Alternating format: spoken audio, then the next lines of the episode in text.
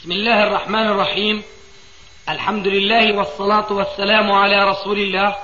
أما بعد فهذا أحد أشريطة سلسلة الهدى والنور من الدروس العلمية والفتاوى الشرعية لشيخنا محمد ناصر الدين الألباني حفظه الله.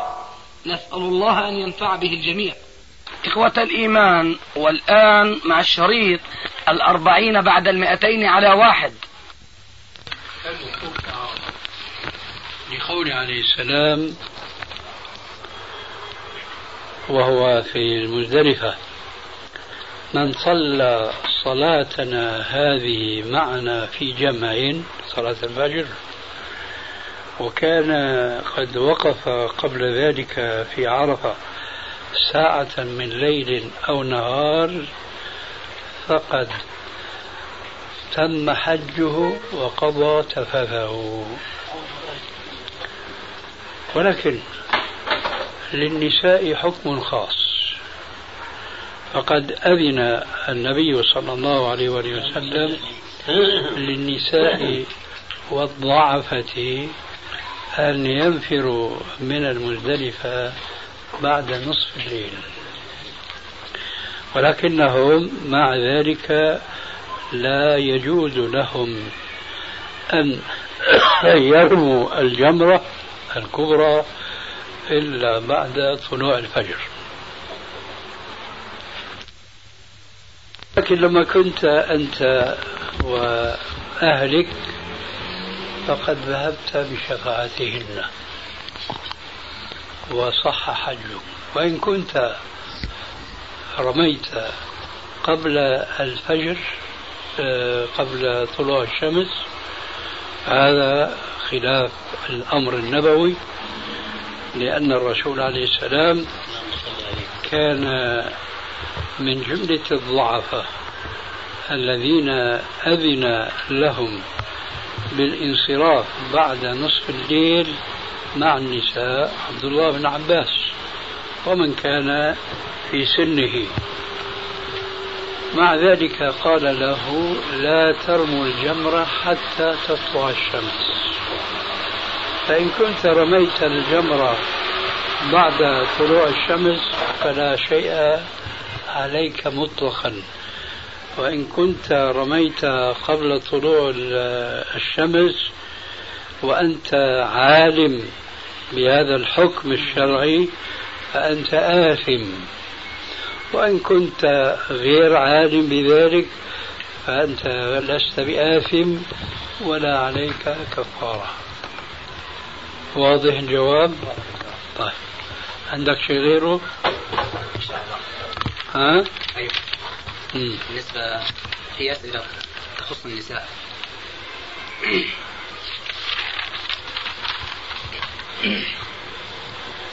كيف حال الحمد لله على كل حال. السؤال الأول. عندما يقف نزول دم الحيض من المرأة ولكنها إذا أدخلت القطنة تخرج باللون البني أو الأصفر فهل هذا يعني أنها لم تطهر أم تغتسل وتصلي خاصة وأن الدم متوقف ليوم أو يومين؟ هذا السؤال سؤال ثاني منفصل عن هذا؟ آه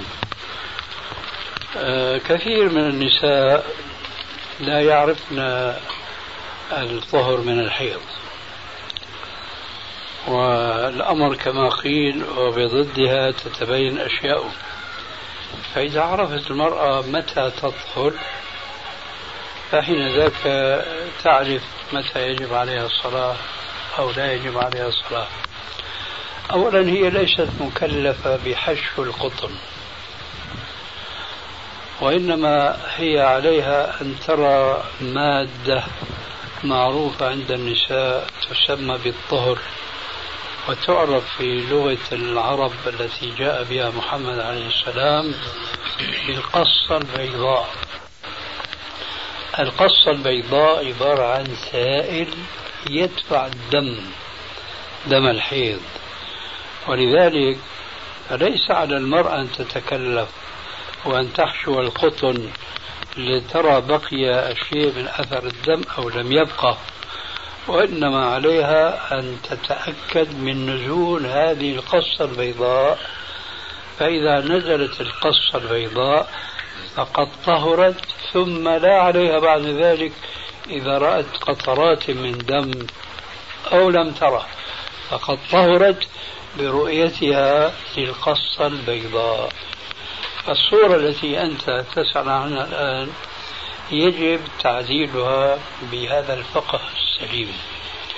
لا نكلف النساء بأن يصنعن ما ذكرت في السؤال وإنما نأمرهن أمرا لازما بأن ينظرن هذه المادة البيضاء المعروفة عند النساء بالطهر في بعض البلاد على الأقل والمعروف عند العرب الأولين يرحمك الله.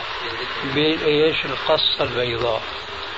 فهي إذا وضعت القطن على الخارج وخرج السائل الأبيض على القطن دون أن يغير من لون القطن فهذه هي القصة البيضاء. وذلك دليل مادي في كونها طهرت وانتهى حيضها جزاك الله خير. وإياك. بعض النساء يخرج منهن سائل من فروجهن. فهل هذا السائل ينقض وضوئهن أم لا؟ أم أنه يوجب الغسل لها علما أن هذا يخرج في حال اليقظة وليس استحلام؟ هذا السائل قولا واحدا لا يوجب الغسل وقول الراجح أنه لا يوجب الوضوء لأنه لا دليل في الكتاب ولا في السنة على أن هذا السائل الذي ما يعرف عند النساء يخرج منهن في أوضاع طبيعية فلا دليل على أنه ينقض الوضوء فلو كانت متوضئة فهي تصلي ولو كانت تصلي فهي تستمر في صلاتها وإن رأت شيئا من هذا السائل. واضح؟ واضح ولكن هنالك سؤال طبعا. ضمن هذا السؤال ألا يعتبر هذا من ضمن الخارج من السبيلين؟ بلى ولكن يجب أن نعلم أن ما يذكر في بعض كتب الفقه من نواقض الوضوء كل ما خرج من أحد السبيلين هذه الكلية لا أصل لها في الإسلام بالكلية عرفت ومن هنا يأتي الوهم. كل ما خرج من السبيلين فهو ناقض هذا رأي لبعض العلماء. وإلا هناك إمام دار الهجرة الإمام مالك بن أنس رحمه الله يقول لو خرج من دبر الإنسان حصاة أو دود فذلك لا ينقض الوضوء وهذا خارج من أحد السبيلين. كذلك لو خرج من القبل شيء من ذلك دودة أو نحو ذلك فلا ينقض الوضوء لأن الناقض إما أن يؤخذ من القرآن أو يؤخذ من السنة. فأنا قرأ في القرآن قوله تعالى أو جاء أحد منكم من الغائط أو جاء أحد منكم من الغائط لا يعني كل شيء خرج من الدور إنما يعني البول والغائط. ماشي؟ السنة طبعا تأتينا بإيضاحات كثيرة في كثير من الأحكام الشرعية فيجب التزامها كما يجب التزام القرآن الكريم. في السنة ثبت أن المذي مثلا والودي من نواقض الوضوء وهو كذلك مثلا أكل لحم الجزور من نواقض الوضوء فهذه أشياء تؤخذ لأنه جاء النص فيها. أما أن نتوسع بقياسات ما عندنا فنقول أو جاء أحد منكم من الغائط طيب لكن إذا خرج منه دودة فهي بتكون ملوثة بالغائط بصورة طبيعية. نعم لكن الله كما جاء في بعض الروايات وسكت عن أشياء رحمة بكم فلا تسألوا عنها. فربنا عز وجل أراد بنا العنت ولو شاء الله لعنتكم كما في القرآن الكريم. لكان قال كل ما خرج من السبيلين. عبارة إيش؟ مختصرة. لكن لا يوجد شيء من هذا لا في الكتاب ولا في السنة. لذلك لا يشكلن عليك أن ما سألت عنه هو خارج من أحد السبيلين.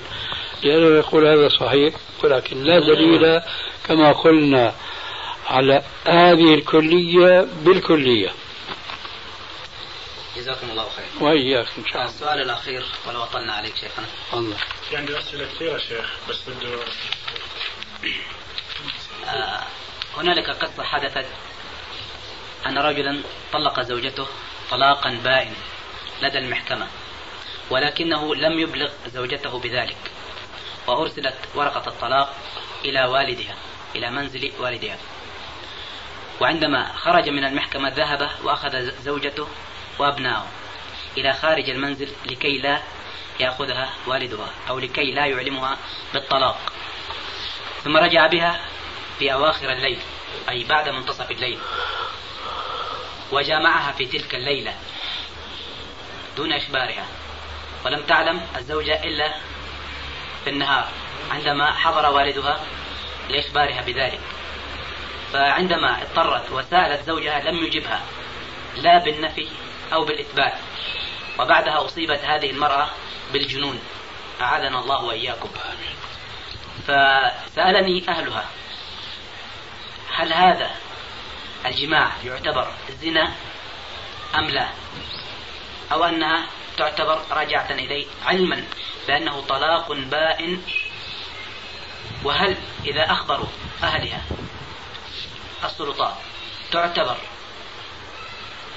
يعتبر قولها صحيح أم يراد به شهود عيان كما هو المفروض في السنة؟ أه قولها بمعنى أنه جمعها نعم.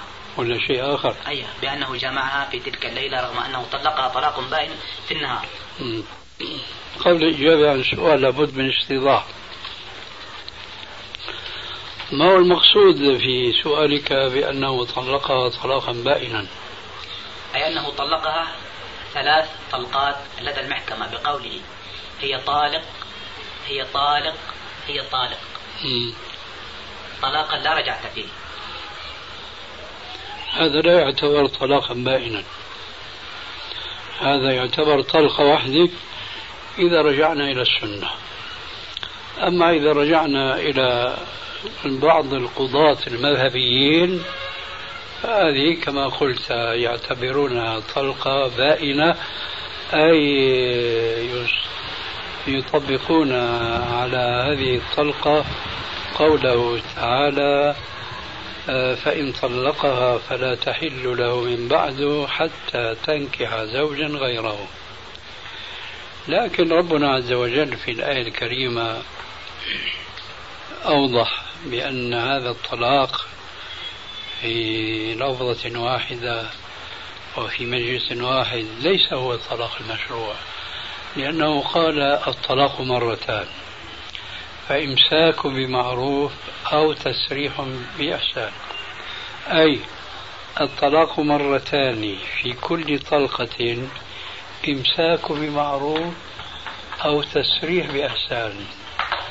هذا الذي يجمع الطلقات الثلاث عطل نص القرآن الكريم وهو قوله فإمساك بمعروف أو تسريح بإحسان. لذلك عقب على ذلك ربنا بقوله فإن طلقها أي في الثالثة هو طلقها الطلقة الأولى ثم أمسكها ورجعها ثم طلقها الثانية فأمسكها ورجعها. ثم طلقها الثالثة فلا تحل له من بعد حتى تنكح زوجا غيره. وهكذا كان الطلاق في عهد النبي صلى الله عليه وآله وسلم وفي عهد أبي بكر سنتين ونصف من خلافته وفي أول خلافة عمر بن الخطاب أيضا. ثم رأى عمر كسياسة شرعية أن ينفذ هذا الطلاق على من طلق به ثلاثا كعقوبة وتربية لهم. لكن الناس مع الأسف كل الناس إلا من عصم الله وقليل ما هم جروا على هذا الحكم الذي صدر من عمر تأديبا. لكن العلماء يجب عليهم دائما وأبدا أن يعودوا إلى السنة كما قال ابن مسعود رضي الله عنه اتبعوا ولا تبتدعوا فقد كفيتم عليكم بالأمر العتيق. عليكم بالأمر العتيق. فمن الأمر العتيق ما يتعلق بهذه المسألة أن من طلق زوجته ثلاث طلقات مجموعات فهذا كمن قال لصاحبه لك عندي ثلاث دنانير خذها. وواقع ما سلمه إلا دينارا. فالعبرة بالواقع وليس باللفظ. اللفظ لا قيمة له. لا سيما بعد هذا الشرع الذي قدمناه. الطلاق مرتان فإمساك بمعروف أو تسريح بإحسان. فمجامعة هذا الرجل لزوجته. إذا لم يكن هناك طلقات أخر ما ندري. لكن الفتوى كما يقال على قدر النص. فإذا كان المقصود بالطلاق البائن هو أنه طلقها ثلاثا ثم جامعها فيعتبر جماعة إياها مجامعا لزوجته ويعتبر ذلك مراجعة منه لها لكن عليه أن يشهد على ذلك. كما أشهد على النكاح عليه أن يشهد على الطلاق وهذا وقع في المحكمة. وعليه أن يشهد على الرجوع. نحن نقول هذا ولكن تبقى هنا قضية فقهية اصطلاحية وهي أن هذا الرجل ما دام رفع الأمر إلى القضاء الشرعي عندكم هنا.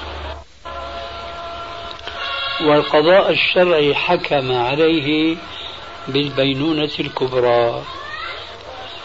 ثم لا شيء آخر هناك لم يستفتي أحد العلماء الذين يفتون بالسنة مع ذلك آه، أعرض عن حكم القاضي الشرعي هناك وجامع زوجته فهذا يعتبر منه زنا بها ولا تعتبر هي زانية لما ذكرت من جهلها بالقصة والواقعة. واضح؟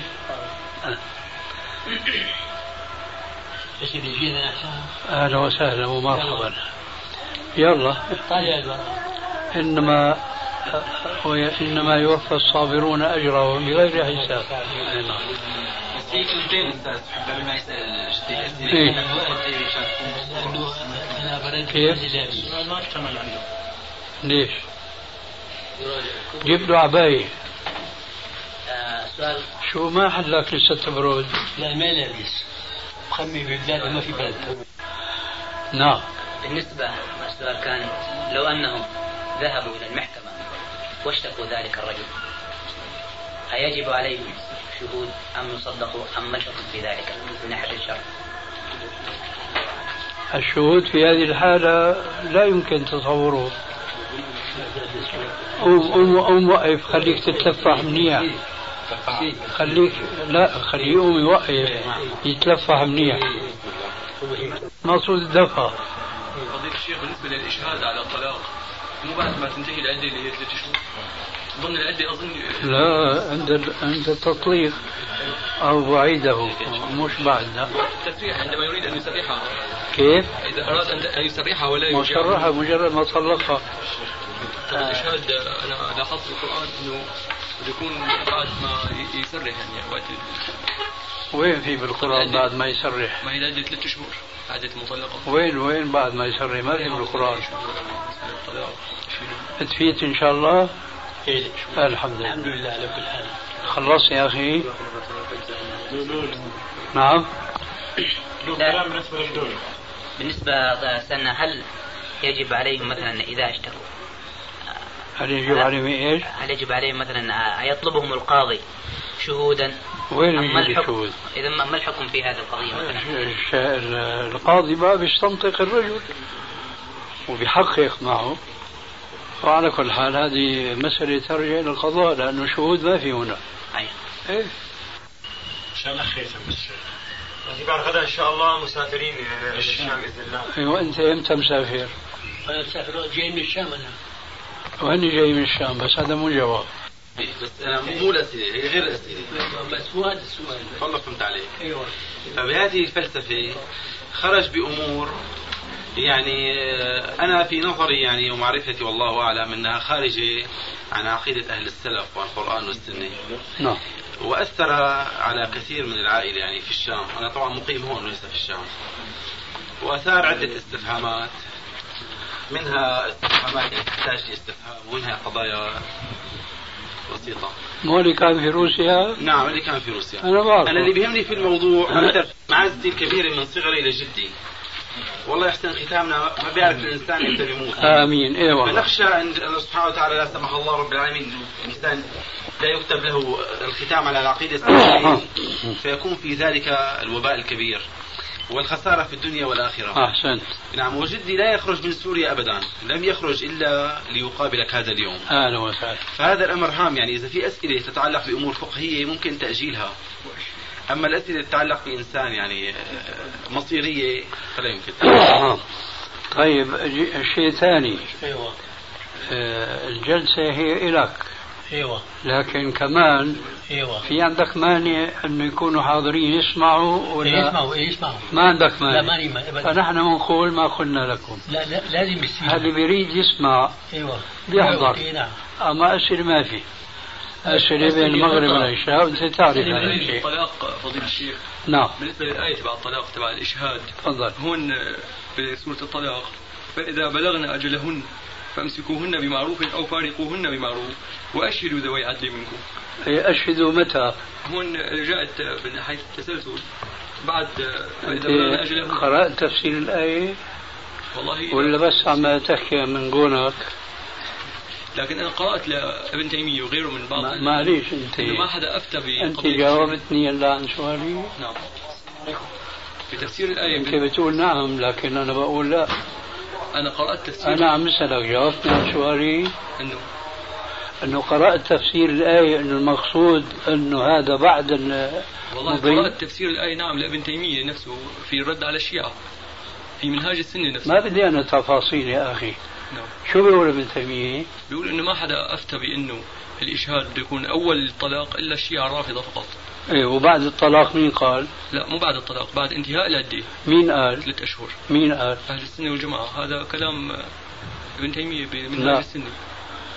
كيف؟ لا مو صحيح هذا الكلام. كيف لا؟ انه كتاب قال ابن تيمية هذا الكلام؟ منهاج السنة النبوية. طيب. إن شاء الله في جلسة بنجيب لك منهاج انو جزء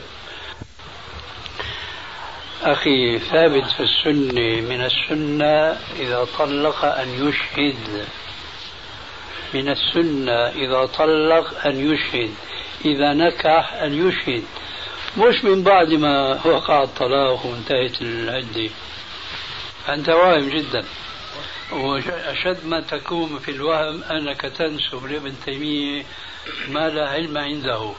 أما أن يقال أنه لا يقول باشتراط الطلاق إلا الشيعة هذا ممكن أما أن تقول ابن تيمية والمسلمين كلهم بيقولوا الإشهاد بيكون فيما بعد يخربت آه، بصرة من فيما بعد ما في فائدة بعد الإشهاد الإشهاد مشان إيش؟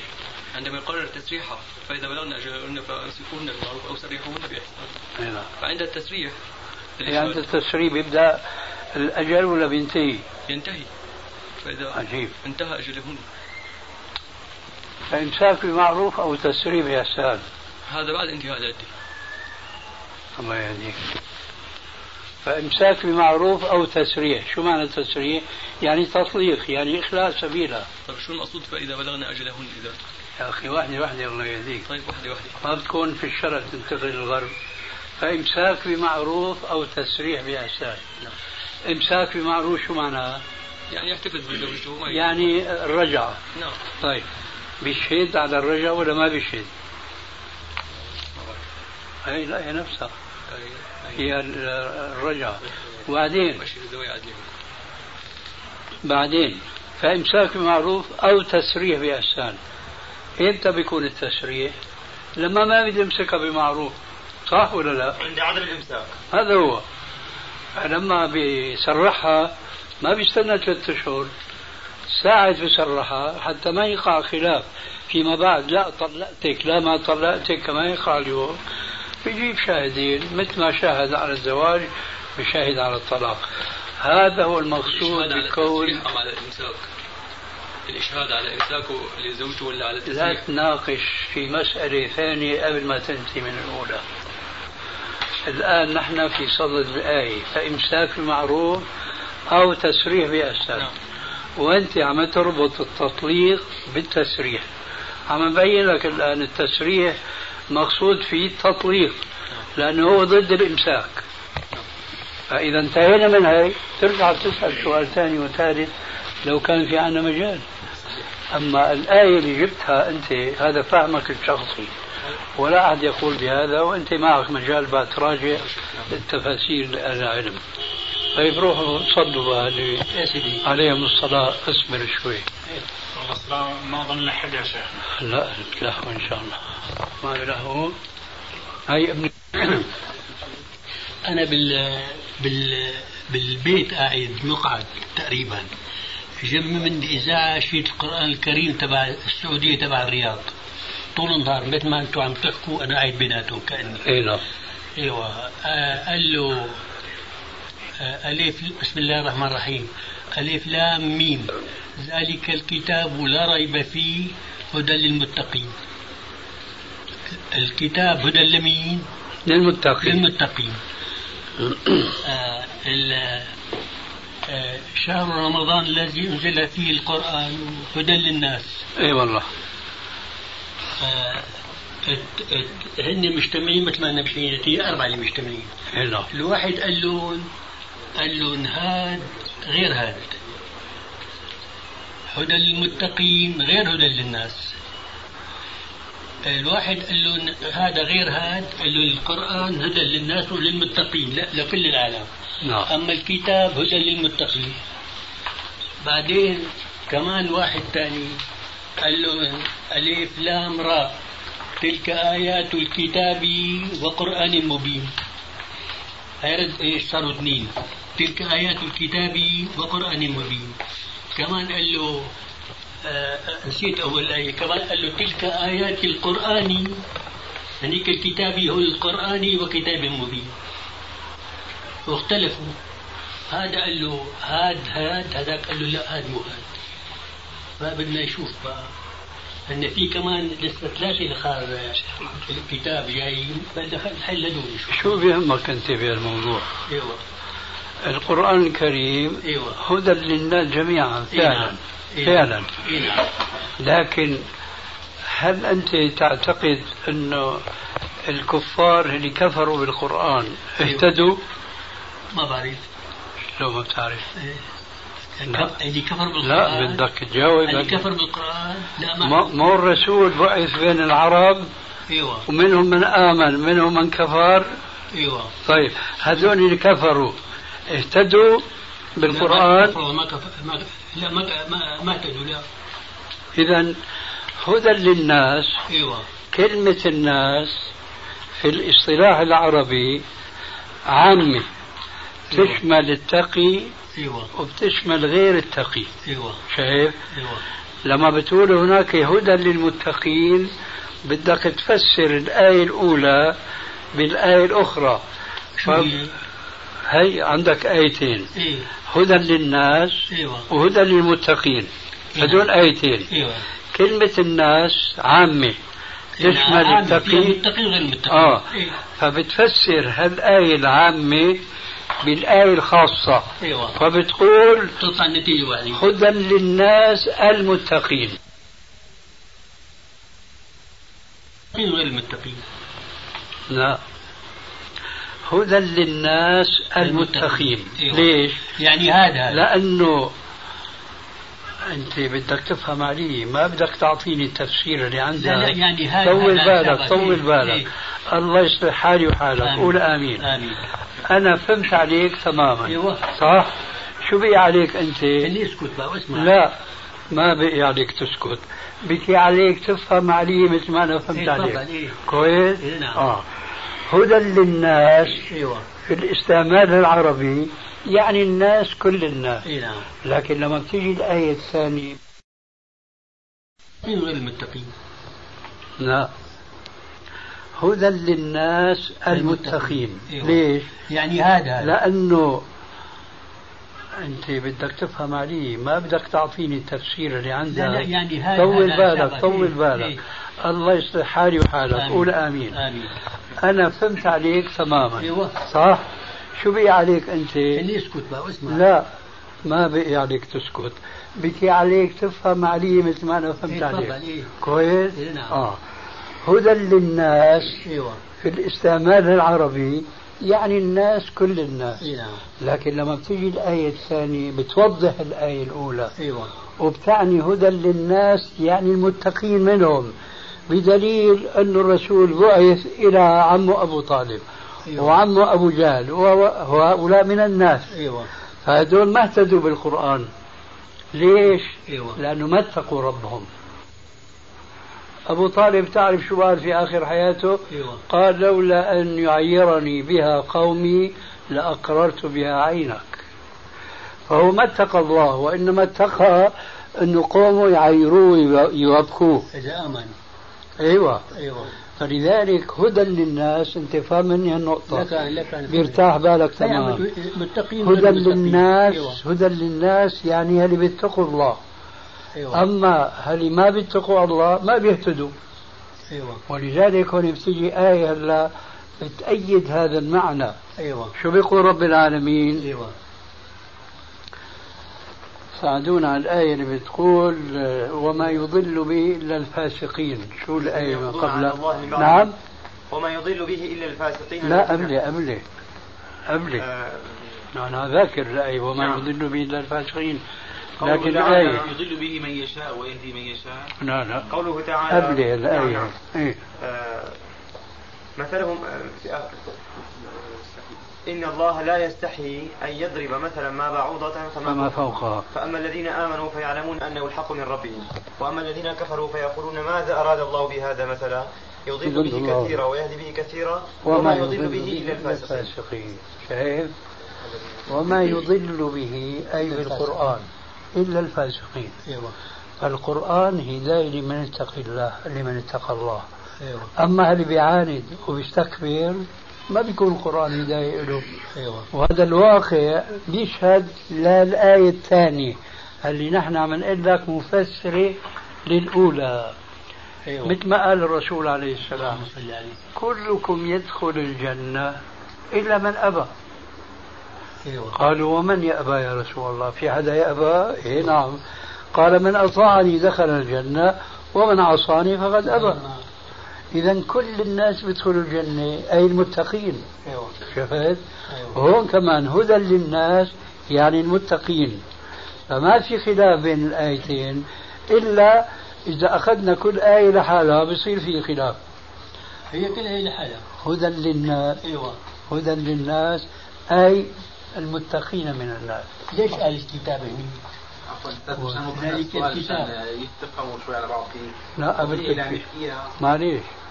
هلا نحن اللي فهمنا منه ودندنا حوله حول قضية هدى للناس. كلام سليم شرحك أستاذ واضح معليش. معليش. بس هو بيقصد شيء آخر. معليش شيء لا هذا بيقصده. هذا بيقصده. لكن بيجوز يقصد شيء آخر أنا معك. نعم. نسمع لك. بس هي انتهينا منها. انه هدى للناس مش كل الناس وإنما الناس المتقين. فآية هدى للمتقين بتفسر آية هدى للناس. الآن بقى أنت شو عندك مما هو يقصده. اللي اللي عم يتفضل فيك عنه هن عم يقولوا إنه في فرق بين الكتاب بين كلمة كتاب وبين القرآن. في الأحكام عندما تأتي كلمة كتاب تأتي شيء والقرآن يأتي شيء آخر. أيوة. القرآن ما يأتي للناس كافة. والكتاب يأتي في أحكام يعني القضايا القرآنية هي قضايا التي تخص العقيدة يعني. وقضايا الأحكام هي قضايا الكتاب. فهو الفرق السؤال اللي كاتبين لي في الشام إنه ما الفرق بين الق- أنت الكتاب ترفض الشيء ما أنت لا أنا بدي افهم بس إنه هذا مثل ما قلت أنت انه الكتاب هو قران الكتاب هو القرآن والقرآن هو الكتاب. نعم. بده يفهم إيه هذا هذا هذا السؤال. إيه إيه هذا هو. إيه بعدين آه اللهم صل على محمد. آه أنزلنا عليك آيات بينات. هن أم الكتاب وأخر متشابهات. نعم. أي هنا يرد إلى الكتاب. المتشابهات مو مو هدول يعني فصلوا آه، أم آه، أم الكتاب ما فيها متشابه. على حساب الآية هن آيات بينات هن أم الكتاب؟ هن أم وأخر متشابهات. في كمان آية ثانية مثل أم الكتاب. يمحو الله ما يشاء ويثبت وعنده أم الكتاب. نعم. في آية ثالثة. ألف لام ميم. تلك آيات الكتاب المبين. آه، أنزلناه من لدنا آه، من لدن حكيم عليم. أم الكتاب أم الكتاب. وإنه في أم الكتاب لدينا لعلي حكيم إيه. أم الكتاب شو معنى الأم؟ أيوه. الأم شو معنى؟ الأم ها؟ الأم يعني أم الكل. الأم معناه الأصل. أيوه. الأصل. إيه الأصل إيه صح. أم الكتاب هو أصل الكتاب. أيوه. إيه. يمحو الله ما يشاء ويثبت وعنده أم الكتاب. المقصود بأم الكتاب غير الكتاب.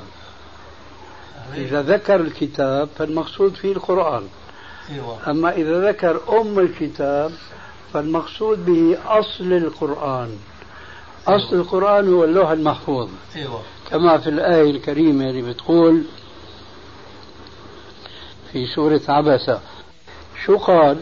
كلا إنها تذكرة فمن شاء ذكره. في صحف مكرمة مرفوعة مطهرة بأيدي سفرة مش بأيدينا إحنا بأيدي سفرة كرام بررة. بأيدي سفرة كرام بررة. إيه نعم. بأيدي سفرة. هذا من اللوح المحفوظ. نعم. هذا هو. يعني أم الكتاب اللوح المحفوظ. فأم الكتاب اللوح المحفوظ. أيوة. لكن هذا الكتاب الذي أنزله الله على قلب محمد هو من اللوح المحفوظ. أيوه. آه. فأم الكتاب شيء والكتاب شيء ثاني. شيء آخر وهذا بيرجع حقيقة مثل ما ذكرنا في الناس هدى للناس وهدى إيش للمتقين.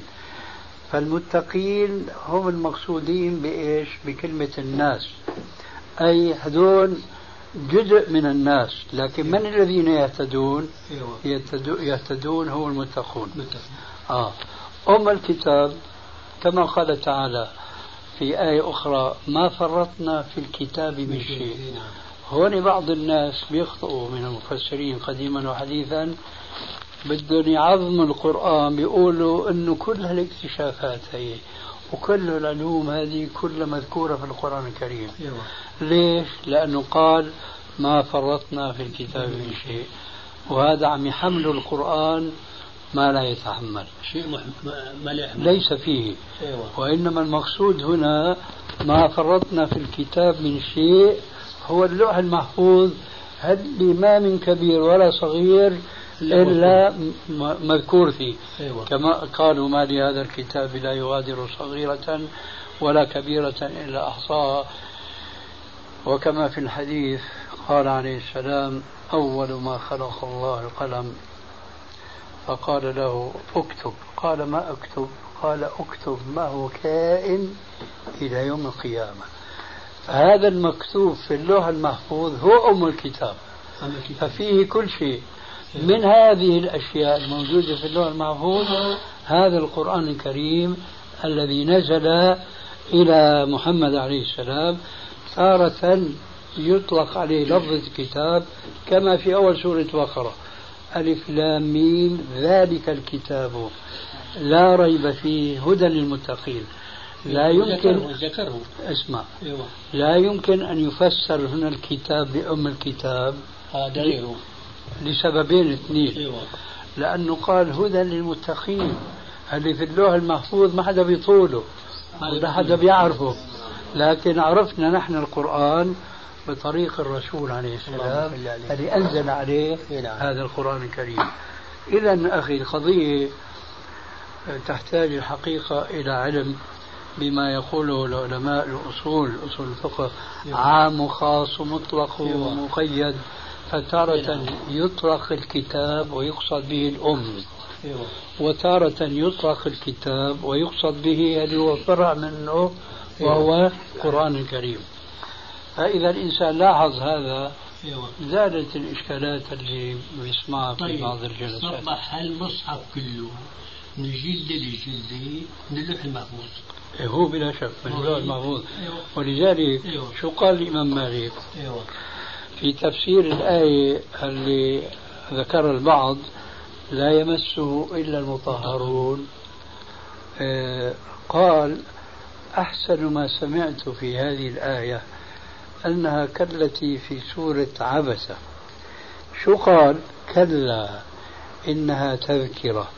فمن شاء ذكره في صحف مكرمة مرفوعة مطهرة بأيدي سفرة مش بأيدينا إحنا بأيدي سفرة كرام بررة.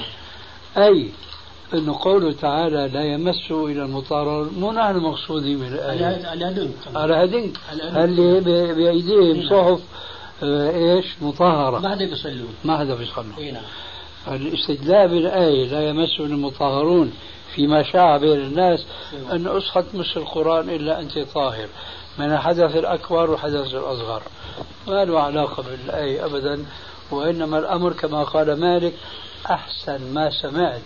في تفسير آية لا يمسه إلى المطهرون أنها كآية عبسة كلا إنها تذكرة.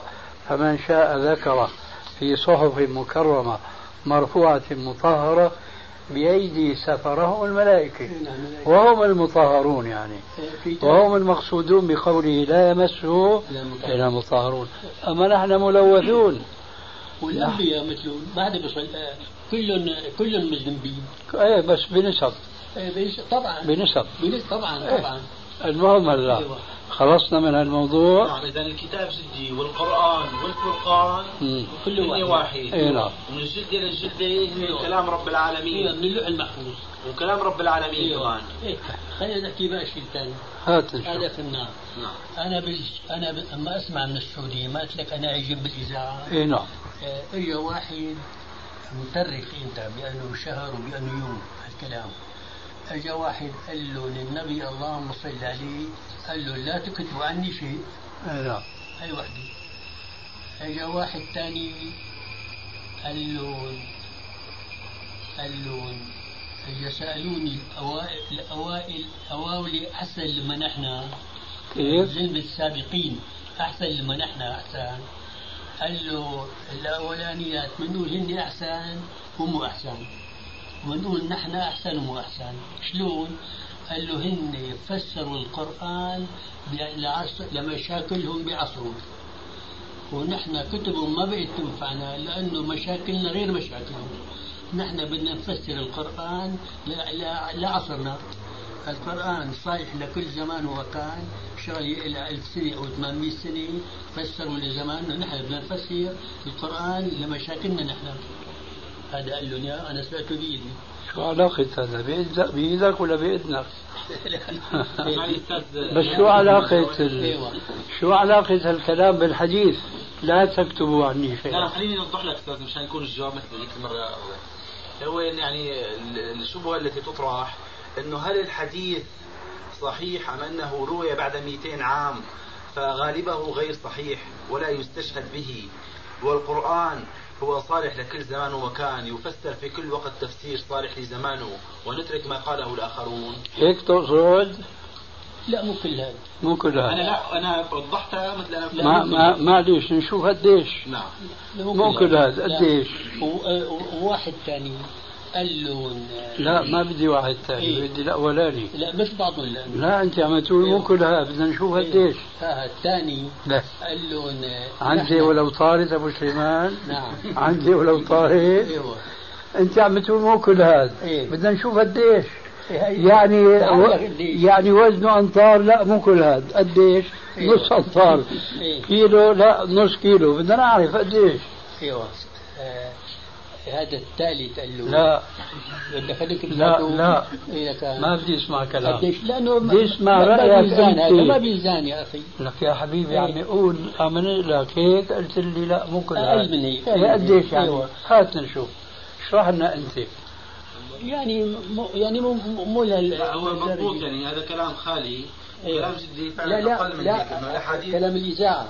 لا أنا- اللي عم بحكي أنا. أنا عم ببني على الإذاعة. نعم. أيوه.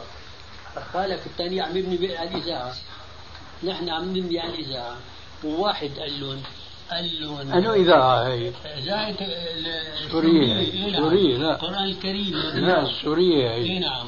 قال لهم نحن اي وافقت أنت قال لهم نحن نعم. ملتزمين بالنبي. اللهم صل عليه بال... بالعبادات فقط. اما شو اكل شو لبس شلون نام شلون عمل شلون شلون؟ بعصره سوى اللي بزمانه نحن متقيدين فيه بالعبادات فقط. هذا كله بالسعودية هذا الكلام ما بيطلع ابدا. لا. أنا قلت لهم هنيك عش السعودي عش الإسلام. بجوز هذا من باب ناقل الكفر ليس بكافر. أما انه واحد يقول الكلام أنا هذا. سمعته. أنا مستغرب لمن قال الأول قلت له شلون هنيك عش الإسلام؟ هلا أنا أكيد. ما ما بعرفك مثل حكايتي اشقر عجول يعني. لا. هلا أنا إذا قلت لك فويل المصلين. قلت أنت أنا سمعت الشيخ عم يقول فويل المصلين.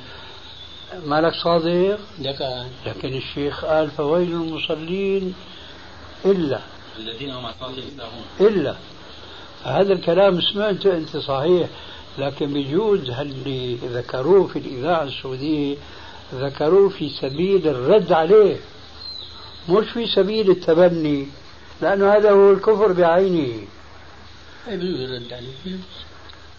إيه بقى أنت بدك تستوعب إيه. بجوز الرد أنت. قاعد طول النهار أيوة. بشقة الاذاعه أيوه معناها بدك تصير أنت إذاعة ثانية أيوه فمعناها لازم تحفظ الإذاعة جيدا يعني مش تقول يعني- فويل المصلين هيك قال الشيخ لا لا الشيخ هلأ قال أسأل أنا بقى بدي اسال الكلام كله. هذا بدي اسالك إنه- هذا اللي بدنا نساله إنه صار بقى براسي شك. أيوه. من الحديث. ها. اي نعم. صار براسي شك على قولة آه، قال لهم واحد كمان لا تكتبوا عني إلى القرآن. هذا إيه. بالسعودية من اذني اي نعم. بال باذاعه القرآن. هذا مثل هذيك لا تك... لا مو بصديق لا. قال له لا تكتبوا عني إلى القرآن. اي نعم. اي نعم. هذا الحكي هذا بالسعودية لا يمكن يطلع الحديث هيك حاف إلا بالإضافة لأشياء فنحن بنقول لك أيوه. أنت بتعرف نحن قضينا عمرنا في دراسة الحديث. أيوه. فلا تخسر حياتك معي. لشبهة دخل في مخك في آخر حياتك. لا تكتب الحديث عني. لكن في حديث ثاني قال إجا من جماعة من المشركين. قالوا له أنت للصحابي عبد الله بن عمرو العاص. قالوا له أنت بتقعد مع الرسول شوف هذا حفيدك ماسك الورقة وعم يكتب. كل شيء بيحكي فيه الرسول عليه السلام صل بتكتبه صار عنده شك مثل ما صار بأبو سليمان. اي نعم. ركض لعند النبي عليه السلام. قال له يا رسول الله هيك هيك قالوا له مشرك. إنه بتكتب عن الرسول في حالة الرضا والغضب. قال له أكتب. هي أكتب. هنيك شو قال؟ لا تكتبوا. لا. حديثك اللي سمعته من السعودية. شو قال لا تكتبوا. إيه. هون شو قال اكتب. اكتب. اكتب فوالذي نفس محمد بيده ما يخرج منه إلا حق. عرفت كيف؟ اي نعم. اذا العلماء كل علماء المسلمين بيعرفوا حديثك. اللي سمعته أنت ملخص هيك من الاذاعه لا تكتبوا عني؟ شيئا سوى القرآن. إي نعم. فمن كتب عني شيئا سوى القرآن فليمحه. هذا حديث. لكن في عنا حديث ثاني وهو ذكرنا لك إياه الآن. أكتب. اكتب فهو الذي نفس محمد بيده. ما يخرج منه إلى حق. وعندنا أحاديث وأحاديث وأنا بقول لك الآن مثل ما تعلمنا نحن الألبان من الشوام. أيوه. شو تعلمنا من الشوام؟ إيه. من منسياتك يا أبو سليمان. استغفر الله. من منسياتك. أيوه. ليه؟ إيه. لأنه نحن قررنا ببيتك مرارا. أيوه.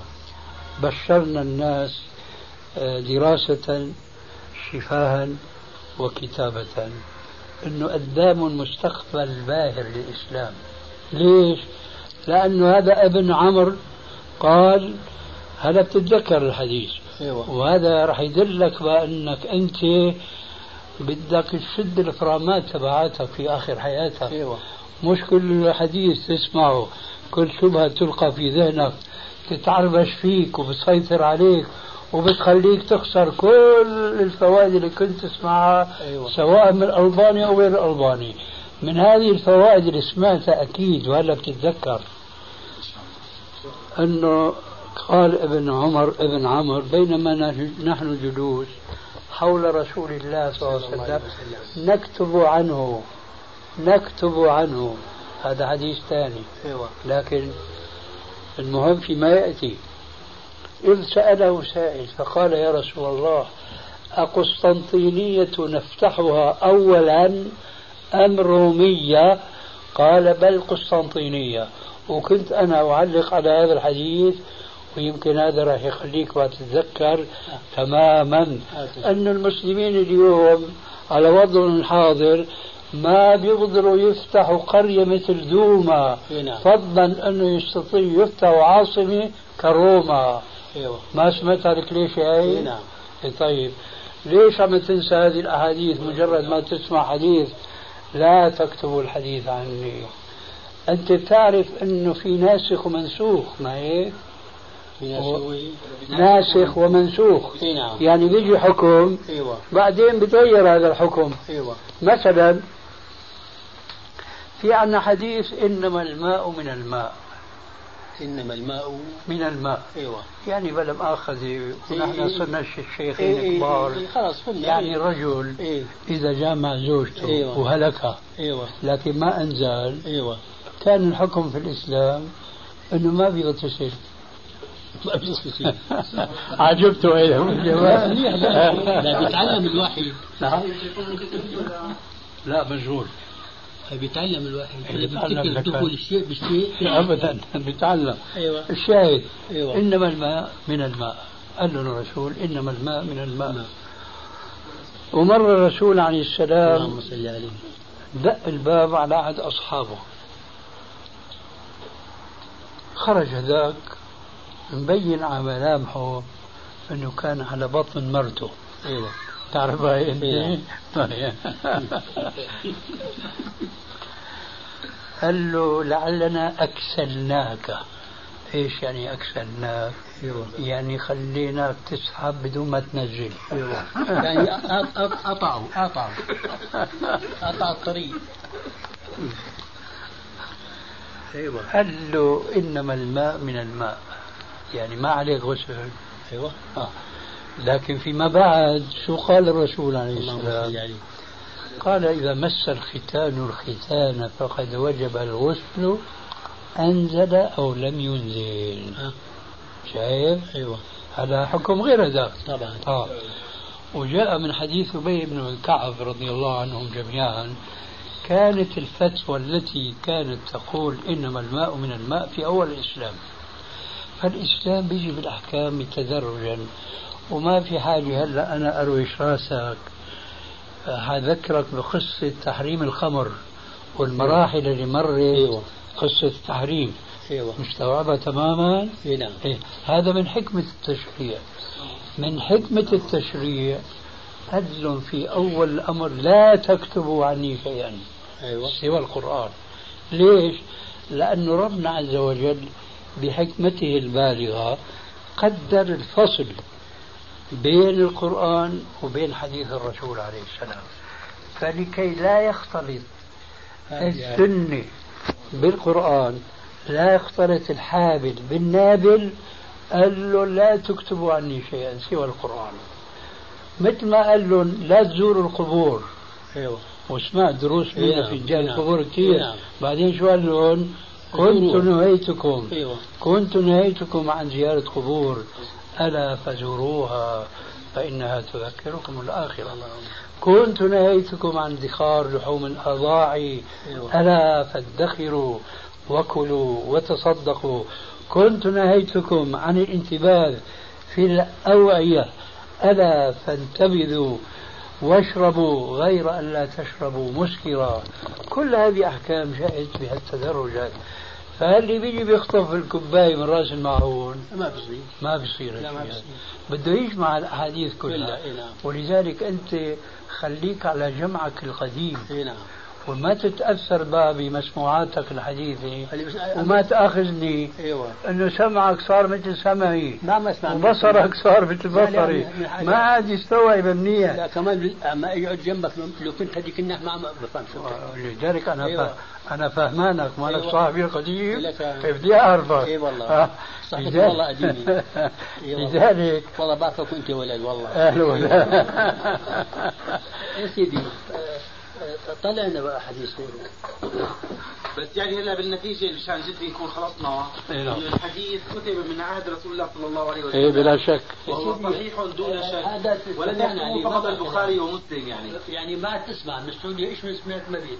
لا أنا بدي من السعودية وغير السعودية. اي نعم. الإنسان مهم يسير على الحق. أيوه. الحديث كتب من عهد رسول الله صلى الله عليه وسلم ولم يكتبه فقط البخاري ومسلم. لا هذا هذا زور شوف ابو جدي. أيوه أيوه أبو سليمان احفظ مني الكلمة هي أيوه أعداء الإسلام لهم طرق متعددة جدا جدا وخبيثة. وخبيثة لهدم الإسلام ما يعرف كيد هؤلاء أعداء الإسلام إلا أهل العلم فهن بيجوا مثل. مثل إذا كنت بزمانك قرأت أو شفت الوردة الجميلة إيوه. بيبقى في وسطها هيك غبرات ناعمة فيها حلاوة إيوه. تيجي إيش؟ النحلة بتقصد هالرحيق هذا تمصه نعم. تيجي. وربنا عز وجل آه، ملهمها لهالزهرة هي إنه تعيش بدها تعيش. مجرد ما تحس إنه النحلة هي هبطت على هالرحيق هي شو بتساوي؟ بتطبق هيك عليها بتصير هي تتغذى بها. الله الله. شايف؟ فهدول بيجوا بهالأساليب هي الحلوة الظريفة لكن الجاهل ما بيعرف كيف تؤكل الكتف. بيجوا للحديث بيقول لك الحديث ما كتب في عهد الرسول. الله. اولا كذابين. هي جبنا لك عدة أحاديث أيوه إنه كتب في عهد الرسول عليه السلام. ثانيا البحث العلمي والأدلة كثيرة جدا لكن أنا راح أجيب لك شيء آه، عقلي لا لا لا اسمع لاني اسمع. استطعمت خلاص. لا لا. أيوه. لكن استطعامك أحلى أيوة. وأكثر أحلى. أيوه. آه. أنا بعرفك إنك بتحب أنت المنطق إن شاء الله. والعقل. إن شاء الله. آه. وبعرف إنك أنت ليش كنت مغشوش فيه قديما؟ لا أستغفر لأنك كنت إيش تسمع مني كلام حلو. اي نعم. تعال شوي الرجل تسمع مني كلام حلو. إيه بطلت أنت تسمع مني الكلام الحلو ليش؟ ما لازم ما عندنا شفناه ما عاد شفتني ولا عاد شفتك. شايف اي شلون نعم. إيه بس عم تسمع كلام غير حلو. اي نعم. واختلط عليك الحابل بالنابل. اي نعم. أنا هلأ بدي سمع كلام حلو. أيوه هو عظيم جدا. أنت كل تعرف كل امه كل شعب إلى مثل أعلى. يعني في شخص بيعظموه نعم. بيقدروه أيوه. بيجعلوه إنه مقلدهم. بحق بباطل هذا بحث ثاني. أيوه. فأنت بتعرف مثلا الشيوعيين عندهم اللينيين عندهم الستالين أيوه. الديمقراطيين عندهم آه، شو اسمه ذا جورج تبع واشنطن مدري إيش إلى آخره. هدوري هالشعوب هي منين بيعرفوا عظمة هالعظماء اللي هن بيعظموهم؟ وبيقولوا قالوا لينين وقالوا ستالين والى آخره. أيوه. في عندهم وحي نازل من السماء عليهم مثل عنا؟ لا ما عندهم. إذا منين بيعرفوا؟ من الكتاب من الكلام نعلو من الكتاب لكن إيه، من- لا الكتب. ما معلش مو هذا المقصود. لكن اللي اجوا بينهم وبينهم سنين بينهم وبينهم قرون. أليس من الكتب اللي عم تسجل أقوال هؤلاء وعم تسجل مذاهبهم إيه نعم. على ما فيها من خير وما فيها من شر إيه نعم. أليس كذلك؟ نعم. تصور أنت الآن بغض النظر عن كوننا نحن نعتقد بأن محمد عليه السلام هو المثل الأعلى للدنيا كلها لكن فمن شاء فليؤمن ومن شاء فليكفر لكن هذول الدنيا كلها تشهد في محمد بن عبد الله انه رجل عبقري كبير وسياسي عظيم واستطاع أن يخلص العرب من الجهل بعقله يعني ما بيامنوا أنه هو كان موحى به من الله. ها؟ هذا الرجل. الآن نحن القرآن تاركينه جانبا لأنه ما في موضع خلاف شيء مسلم فيه. لكن الرسول إذا أردنا نعرف كيف كانت حياته كيف كانت أخلاقه كيف كانت معاملته للناس؟ كيف كانت معاشرته للنساء؟ و و إلى آخره ما يتعلق ب